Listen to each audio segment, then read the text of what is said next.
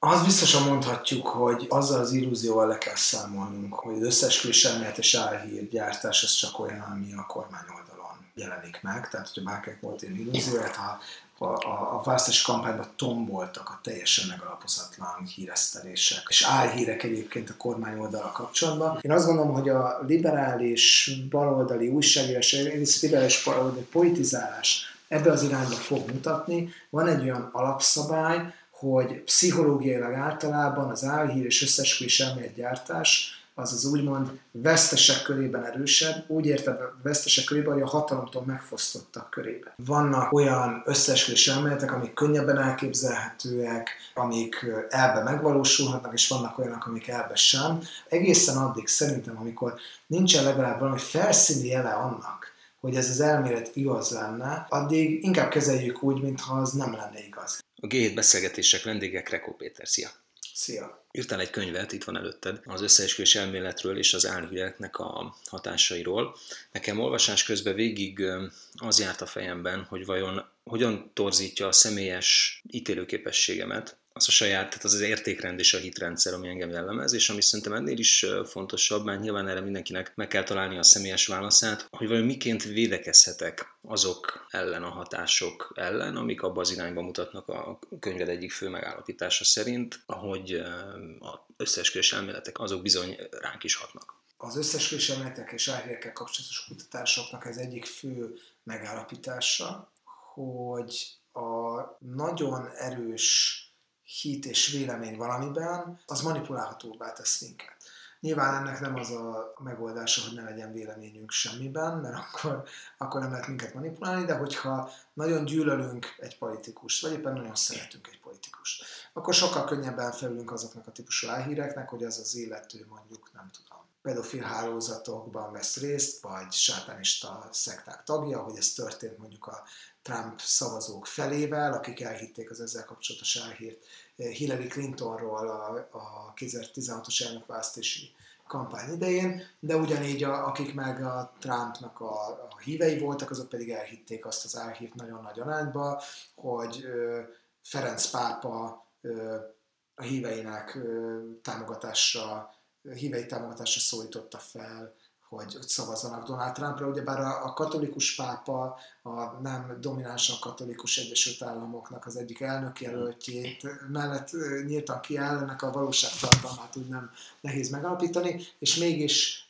gondolkodni képes egyetemi diplomás emberek jelentős része is benyalta ezt az álhírt, Miért? Mert nagyon akartak benne hinni. Ha nagyon akarunk valamiben hinni, akkor azzal megvezethetővé válunk, és az összes elméletek esetében pedig, amit, amit általánosságban sikerült még ezen túl kimutatni, hogyha nagyon erős bizalmatlansággal fordulunk ugyebár a, a hivatalos közlések irányába, legyen ez a politika, a újságírók, szakértők, az orvostudomány, a tudomány általában, akkor ez hajlamosított minket az összes elméletekre, és, és olyan módon is, hogy azzal erősen ellentmondhatunk saját magunknak is. Volt egy brit kutatás, ami például azt mutatta, hogy azok, akik hajlamosak voltak azt elhinni, hogy Osama Bin Laden már akkor is halott volt, amikor az amerikai katonák rátaláltak a rejtek helyén, azok hajlamosabbak voltak azt is elhinni, hogy még a mai napig is él.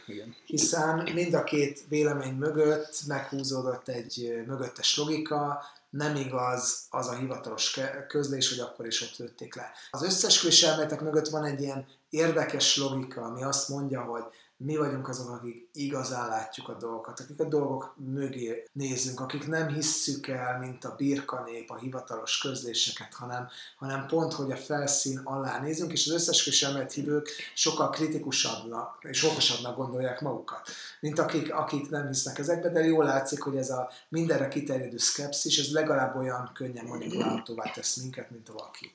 Igen, ugye van egy olyan összefüggés is, amit kutatások igazolnak, hogy a felszínesebb tudással vagy kevesebb tényel rendelkező emberek, azok sokkal meggyőződésesebbek a saját igazukban.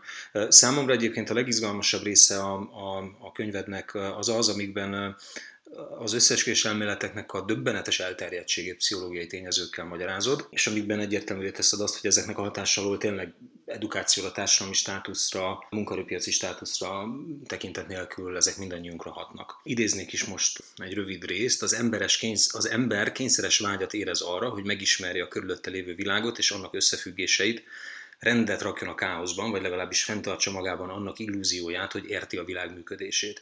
Ugyanis erre van szükségünk ahhoz, hogy magabiztosan mozogjunk a világban, és úgy érezzük, irányítjuk a saját életünket. A kérdésem az, hogy erre mondjuk részben már utaltál, hogy nem az az összeesküvés elméletek egyik leghatékonyabb ellenszere, hogyha elfogadjuk azt, hogy csak részlegesek és pontatlanok a benyomásaink a világról, meg az ismereteink a világról, és egy csomó dologban, amiben eddig egyébként tök határozottan foglaltunk állást, abban egy picit visszacsavarunk, visszaveszünk, elbizonytalanodunk. De ez, ez kiváló, hogy mondjam, ilyen szokratészi bölcsesség, ami ebben a kérdésben megfogalmazódott, de valóban így van, tehát hogy a, abban vagyunk biztosak, hogy valamiről nem tudunk semmit, az bizonyos szempontból egyfajta tudás. És az embernek van egy olyan jellemzője, hogy érteni akarja a körülötte levő világot, és a hiányos tudása alapján tömi be az információs lyukakat. És azt gondolja, hogy a jelenlegi tudással révén mindent meg tud magyarázni, és bizonyos szempontból ez, ez egy kellemes érzés, mert, mert tényleg magabiztosság, a kontroll illúziójával tölt el minket, csak érdemes tudni, hogy ez ezt kiaknázva mások rendkívül manipulálhatóvá tesztek minket, és amit egyébként a közösségi média szerintem egy illúzióként tár elénk, az az, hogy sokkal informáltabbak lehetünk, és nagyon rövid idő alatt rengeteg információt szívhatunk magunkba. Igen, ám csak ez rendkívül felszínes tudás, és lehet, hogy a tudással kapcsolatos elvárásainkat kell megváltoztatni, inkább azt kell gondolnunk, hogy jobb, ha kevesebbet tudunk, de az biztosan, és azt tudjuk használni, és, és abban biztosak lehetünk, mint hogyha azt gondoljuk, hogy mindenről tudunk, de közben meg olyan felszínes a tudásunk, hogy ezzel nem csak, hogy nem tudunk érdemben megmagyarázni dolgokat, de közben pedig mások sokkal manipulálhatóbbá is lesznek. Lehet, hogy ez egy túl egyszerű kérdésfelvetés, de engem foglalkoztat, hogy mi különbözteti meg, vagy van-e olyan átfogó magyarázat azoknak az embereknek a megkülönböztetése, akik könnyebben elfogadják azt a narratívát, hogy a tudásunk az korlátozott és hiányos, ezért ne dőljünk be semminek, ne higgyünk el semmit, szemben azokkal, akik ezt nem így gondolják. Itt vannak mérhető faktorai ennek? Tehát ezek intelligensebb emberek, bizalomhiányos emberek, bármilyen szociológiai kategóriával, metrikával ez mérhető? Ez kiváló kérdés. A, egy, egy részét tudom ennek megválaszolni. Arra vonatkozóan végeztek elég sok és jó kutatást vezető szociálpszichológusok, hogy mi tesz valakit jobb előrejelzővé, kik azok, akik jobb jóslatokat adnak politikai, gazdasági eseményekről. És a elég, elég megdöbbentő eredmények, amiket a, a kutatások találtak, gyakorlatilag azt mutatták, hogy azok, akik sokkal kevésbé magabiztosak a jóslataikban, azok adják általában a jobb jóslatot. Azok, akik kevésbé ismertek, kevésbé befutottak, azok adnak jobb jóslatokat. Mondjuk arra vonatkozóan, hogy nem tudom, milyen irányba fog fejlődni a gazdasági Igen, merre megy a növekedés, milyen irányba megy a tőzsde, vagy éppen hány évig fog még a regláló kormányhatalomban maradni. És ami jellemzi azokat az embereket, akik jobb előrejelzéseket adtak, az egy, egy önkorrekcióra való hajlam. Egy bizonytalanság abban, hogy valóban jól tudom a dolgokat, egy hajlam arra, hogy meghallgassa a másik oldal véleményét, és ne csak egy irányú információt dolgot vegyek magamhoz, az annak a végig gondolása, hogy ha rossz, rosszul ítéltem meg valamit, akkor miért ítéltem meg rosszul, és egy folyamatos önfejlesztésre való hajlam. Ezt úgy fogalmazza meg Tetlák egy könyvében, hogy ezek a róka típusú gondolkodók, akik sok kis dolgot tudnak, és úgy összeszedegetik, úgy felderítve, explorálgatva a dolgokat, és hajlamosak rugalmasan állni a a tudáshoz, szembe a sünökkel, a sünök azok, azok egy nagy dolgot tudnak, bezárkóznak egy elméletbe, és azt gondolják, hogy annak az egy elméletnek az alapján meg tudják magyarázni az egész világot. Ezek a róka típusú gondolkodók sokkal hajlamosabbak arra, hogy jobb jóslatokat adjanak, és, és ők kevésbé biztosak a saját tudásunkban. Hogyha nagyon biztosak vagyunk a saját tudásunkban, akkor az könnyen, túlzottan, arrogánsá tesz minket, és nem tesz minket arra a képesség, hogy a saját ítéleteinket megváltoztassuk. Hadd vessek fel egy provokatív gondolatot. Biztos-e az, hogy mindig a világ helyes ismerete az, ami minket sikeresebbé tesz? Jelenleg az Amerikai Egyesült Államoknak egy olyan elnöke van, aki életrajzírói szerint soha nem vesz a kezébe könyvet, Állítólag volt olyan helyzet, amikor arról dicsekedett, hogy egy könyvet soha az elejétől a végéig nem olvasott el. Az irodái az általa írt és torba mondott könyvekkel vannak tele, de más által írt könyv megsejelenik a környezetébe. De... Úgy bocsánat, volt már ilyen elnöke az Egyesült Államoknak, ugye Ronald Reaganről, ha jól tudom, ő magáról mondta azt, hogy egyetlen könyvet olvasott életében vége, a Milton Friedmannak a Kapitalizmus és Szabadság című. De legalább azt az egyet elolvast, és azt, és azt következetesen ö, tudta alkalmazni. Igen, de mondjuk a Ronald Reagan esetében mondjuk azt nem mondhattuk el, hogy ő a rengeteg összesküvés elméletbe hitett. Ugye Donald Trump egyszerre hisz abba, hogy mondjuk Obama elnök az valójában Kenyában született, és ezért nem is lehetett volna legitim elnök az Amerikai Egyesült Államoknak, mert ugye bár ott elég feltétlenül, hogy az Egyesült Államok területén szülessen, vagy hogy a globális felmelegedés az, a, az egy kitaláció, mert az európai tudósok és a kínai ipar együttesen fejlesztett ki, hogy lenyomja az amerikai ipart, vagy hogy mondjuk Marco Rubio-nak a, az édesapja, az jelen volt, a, amikor Oswaldot kivégezték, tehát hogy ő maga is valahogy a Kennedy merényletben részt vett, és hogy ezekben a jelek szerint ő valóban hisz, vagy legalábbis ezen elméletek egy jelentős részében, és ezzel együtt ő tud lenni az Amerikai Egyesült Államok elnök, és ő tudott válni az Amerikai Egyesült Államok elnök. És ennek van valami nagyon egyszerű magyarázata? Én azt gondolom, hogy ez a fajta magabiztosság, ami a vélt, de esetleg téves tudással társul, ez sokak számára vonzó és politikailag eladható. Vajon van összefüggés a politikai preferenciák és ezek között a képességek között, már mint a saját tudásunk korlátainak a felismerésére vonatkozó képesség között. Tehát több liberális embert jellemez ez a típusú kételyekkel teli gondolkodás, ami megkülönbözteti őket esetleg a többi választói csoporttól, ami nekik ad egy büszkeség tudatot és egy többek vagyunk, mint ti tudatot, ami irritálhatja azokat, akiket akiket irritál, és akik ebből a körből meg kirekesztetnek érzik magukat. Amerikai és brit kutatások azt mutatták, hogy ez a, az önkorrekcióra való hajlam, mondjuk amikor politikai becslésekről, előjelzésekről van szó, ez nem függ politikai oldaltól. Ennek a képtelensége, vagy ennek a képessége ugyanúgy megjelenhet konzervatív és liberális oldalon. Egy dolog volt, ami erősen összefüggött ezzel a hajlammal, ez pedig a extremitásnak a kérdés, hogy mennyire polarizáltan, szélsőségesen hittel egy álláspontot valaki. Minél szélsőségesebben és doktrinérebb módon hisz valaki valamilyen ideológiában vagy elképzelésben, annál kevésbé hajlamos arra, hogy korrigálja a saját vélekedését.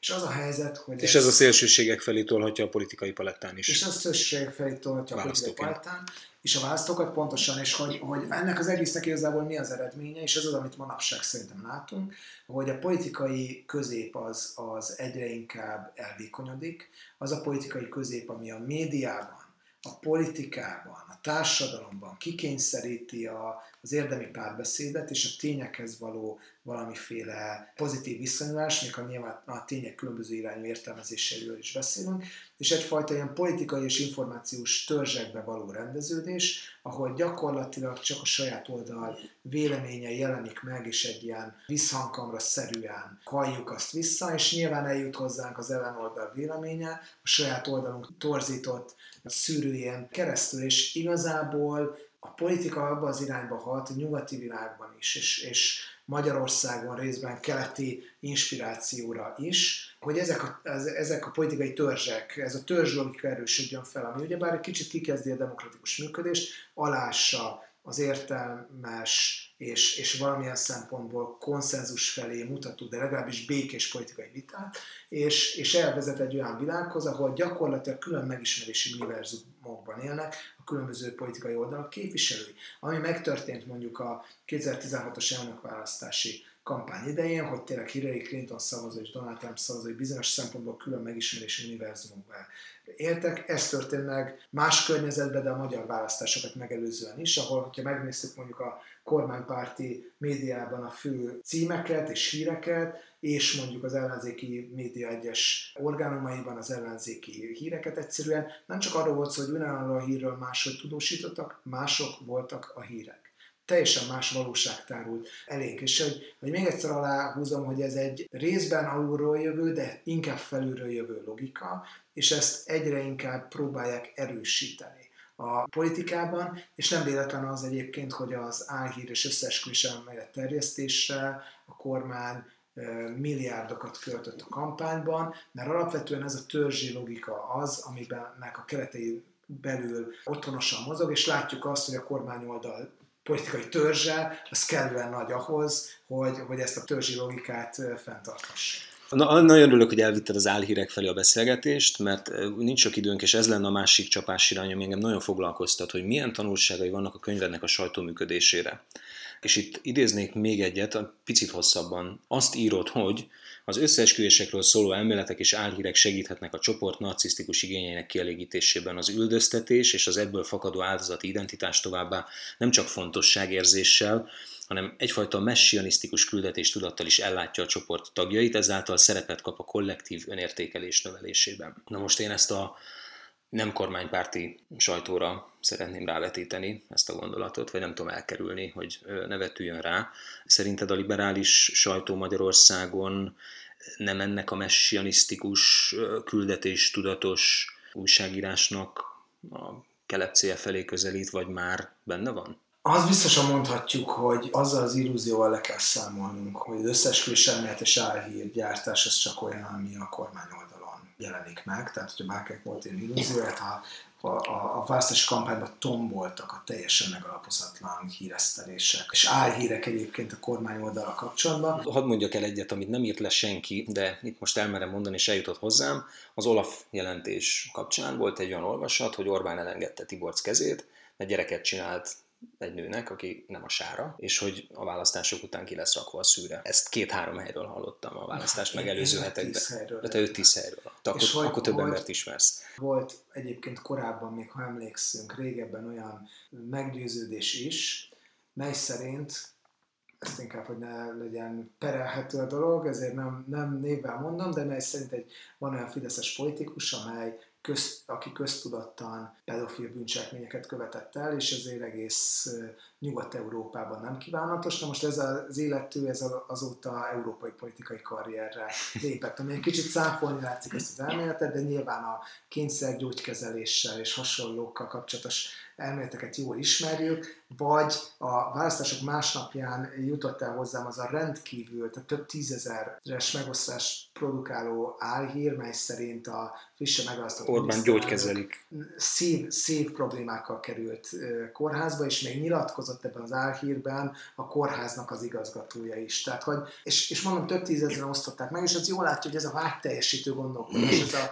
ez a, ez a Egy kicsit a választási csalásra vonatkozó elképesztő hullám is bennem ezt idézte fel, hogy itt nagyon erős vágy van arra, hogy mi itt át vagyunk verve, és ugyan vannak jelei annak, hogy történtek visszaélések, de azt azért megállapíthatjuk, hogy rendszerszerű csalás nem történt, mégis szerintem nagyon sokan maradtak ezzel a tudattal. Egészen pontosan, és ez jó rá is mutat arra, hogy ezeknek a mitológiáknak mi a használat, ez egy önfelmentő mitológia. Ez gyakorlatilag arról szól, hogy á, nem a mi oldalunk volt hibás, á, nem mi vagyunk kevesen, nem, nem az a probléma, hogy, hogy túl nagy Fidesz támogatottsága, hanem az, hogy egyszerűen megbuherálták az adatokat, és nyilván ez nem jelenti azt, hogy ne kéne minden esetet kivizsgálni, és nagyon jó az, hogy most egyes szavazókörökben újra számolják a szavazatokat, és figyelni kell, sőt a jövőben még jobban kell figyelni arra, hogy hogyan számolják szavazatokat, de azt feltételezni, hogy ezen múlt a választási eredmény, az egész egyszerűen nem más, mint egy önfelmentő mítosz, és valóban visszatérve az eredeti kérdésedre, én azt gondolom, hogy a liberális, baloldali újságírás, liberális baloldali politizálás ebbe az irányba fog mutatni. Van egy olyan alapszabály, hogy pszichológiailag általában az álhír és összesküvés elméletgyártás az az úgymond vesztesek körében erősebb, úgy értem a vesztesek körében, hogy a hatalomtól megfosztottak körében. Még azért lesz sokkal nehezebb el, elválasztani az ocsút a búzától, mert azért lássuk azt, hogy egy erősödő, illiberális tekintélyelvű rendszerben, egy hibrid rezsimben, amiben élünk, ténylegesen vannak összeesküvések.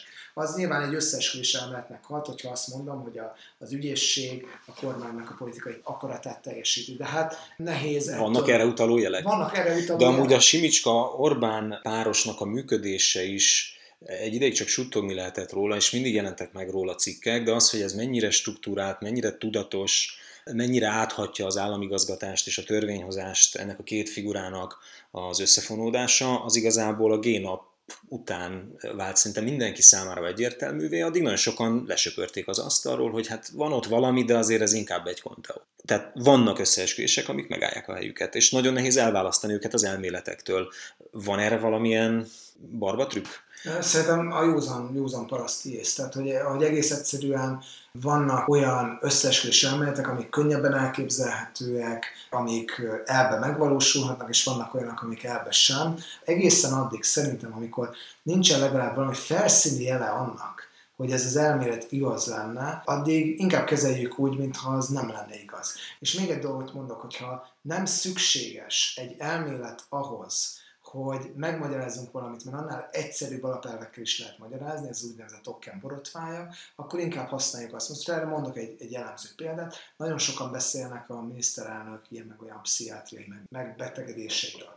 És nyilván arról olyan kontextusban, hogy hát ez magyarázza az ő politikáját, és ezért olyan ilyen. Hát nézzük meg, hogy ha, ha a miniszterelnöknek a célrendszerét csak politikai és gazdasági értelemben definiáljuk, politikai hatalom megőrzése, kiterjesztése, a gazdasági hatalom kiterjesztése, megőrzése, akkor nem tökéletesen racionális az, amit csinál. Miért van szükségünk olyan nyilván nagyon kényelmes elméletre, ami azt mondja, hogy biztos, hogy emögött van valami pszichopátia, nem kell a magyarázathoz, és, és ezért azt gondolom, hogy ezt is nyugodtan zárójelbe rakhatjuk, mert amíg nem mutat erre valami olyan jel, ami tökéletesen az irracionalitás irányába mutat, addig nyugodtan fogadjuk el, hogy a politikai racionalitásnak tágak a keretei, és az, amit a, a Fidesz és a miniszterelnök most csinál, az tökéletesen racionális politikailag, ha más nem, a legutóbbi választási eredmény ezt teljesen igazolja.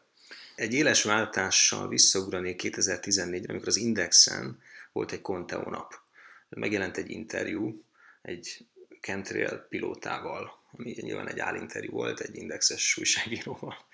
Ez szerint, és ott nagyon nagy viták voltak a szerkesztőségben, csak a véleményedre vagyok kíváncsi, aki ugye kutattad is a témát, és a könyvet is megírtad. Az, hogy ironikus módon viccet csinálunk a teljesen nyilvánvalóan baromságból, az egy jó megoldás, ez a tükörállítás, vagy vagy rossz. 50 ezer megosztás volt ezen a cikken, tehát csak jelzem a súlyát. Erre olyan választ fog adni, hogy egy kicsit el kell különíteni a saját személyes ízlésemet és a társadalmi hatásnak a... Tehát téged szórakoztatott, de káros volt. Engem szórakoztat, valószínűleg nagyon sokan elhitték. Volt most a közelmúltban éppen pont az Indexen egy zseniális cikk, egy által nagyon kedvelt újságírótól, amelyik szintén ironikus volt azzal kapcsolatban, hogy a milyen kormányzati tervek léteznek, és hogy hogy az a helyzet, hogy ezt is legalább három médiában dolgozó ember komolyan vette. Egyébként a mi kutatásaink azt mutatják, hogy a nevetségessététel az jó eszköz lehet az összeesküvés elméletek elleni harcban. Amit mi vizsgáltunk, az például egy ilyen Drábik János munkái által megihletett, egy ilyen bankrendszerről, Európai Unióról szóló, ilyen kicsit antiszemita ízű összeesküvés elmélet, és amit találtunk a, a kutatásban, hogy a racionális érvelés mellett a nevetségesítétel volt a leghatékonyabb. A nevetségesítétel ez egy olyan típusú érvelés volt, hogy persze sokan hisznek az ilyen típusú összeesküvés elméletekben, mint hogy sokan hisznek abban is, hogy gyék emberek léteznek. És akkor ezzel a, a nyilván az összeesküvés elméleteknek az ilyen hívőjét egy kicsit hülyének bélyegzi az ember, de ez működött. Mármint, hogy, hogy kevesebben hittek ezek után az eredeti összeesküvés elméletben, hogyha ilyen szöveget hallottak. De ugyebár itt nagyon fontos ehhez az, hogy a nevetségesség tételnél valaki megértse a viccet. És a legjobb vicceknek sajnos az a jellemzője, hogy nem mindenki érti meg őket. Tehát, hogy, hogy én azért azt gondolom, hogy ez egy nagyon óvatosan használható eszköz. Szóval a károkozást a hasznosság hatástól nem tudjuk pontosan szétválasztani, ezért óvakodjunk. Ezért, ezért óvakodni kell tőle. Én mindenképpen, semmiképpen nem vetném el, és mondom, ez az, ami az én személyes ízlésvilágomnak igazából megfelel, de hogy sajnos a, a legvaskosabb viccet is sokan vannak, akik komolyan veszik, és az iróniát, az sajnos sokan eh, szó szerint veszik, ráadásul ugyebár a kutatások többsége arra utal, amire, amiket én is idéztem a könyvemben, hogy az emberek többsége például úgy oszt meg cikkeket, hogy csak a címet olvassa el, semmi más. Vagy beleolvas két sort, és semmi más. Egy ironikus cikkből két sor az pont elég legyes, legyen, lehet arra, hogy mi a, a viccet komolyan vegyük. Tehát, hogy ezért azt mondom, hogy ezzel, ezzel óvatosan kell bánni, még akkor is, ha, ha szerintem ezeknek újságírói, szórakoztató és művészeti értéke vitathatatlanul van. Egy nagyon gyors utolsó kérdés, szerinted létezik olyan politikai berendezkedés,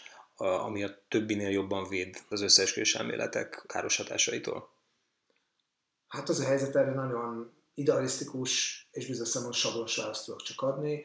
A jól működő demokráciák, ahol alapvetően a hatalom birtokosai legyenek azok gazdasági vagy politikai hatalom birtokában, azok olyan erős ellenőrzés alatt állnak.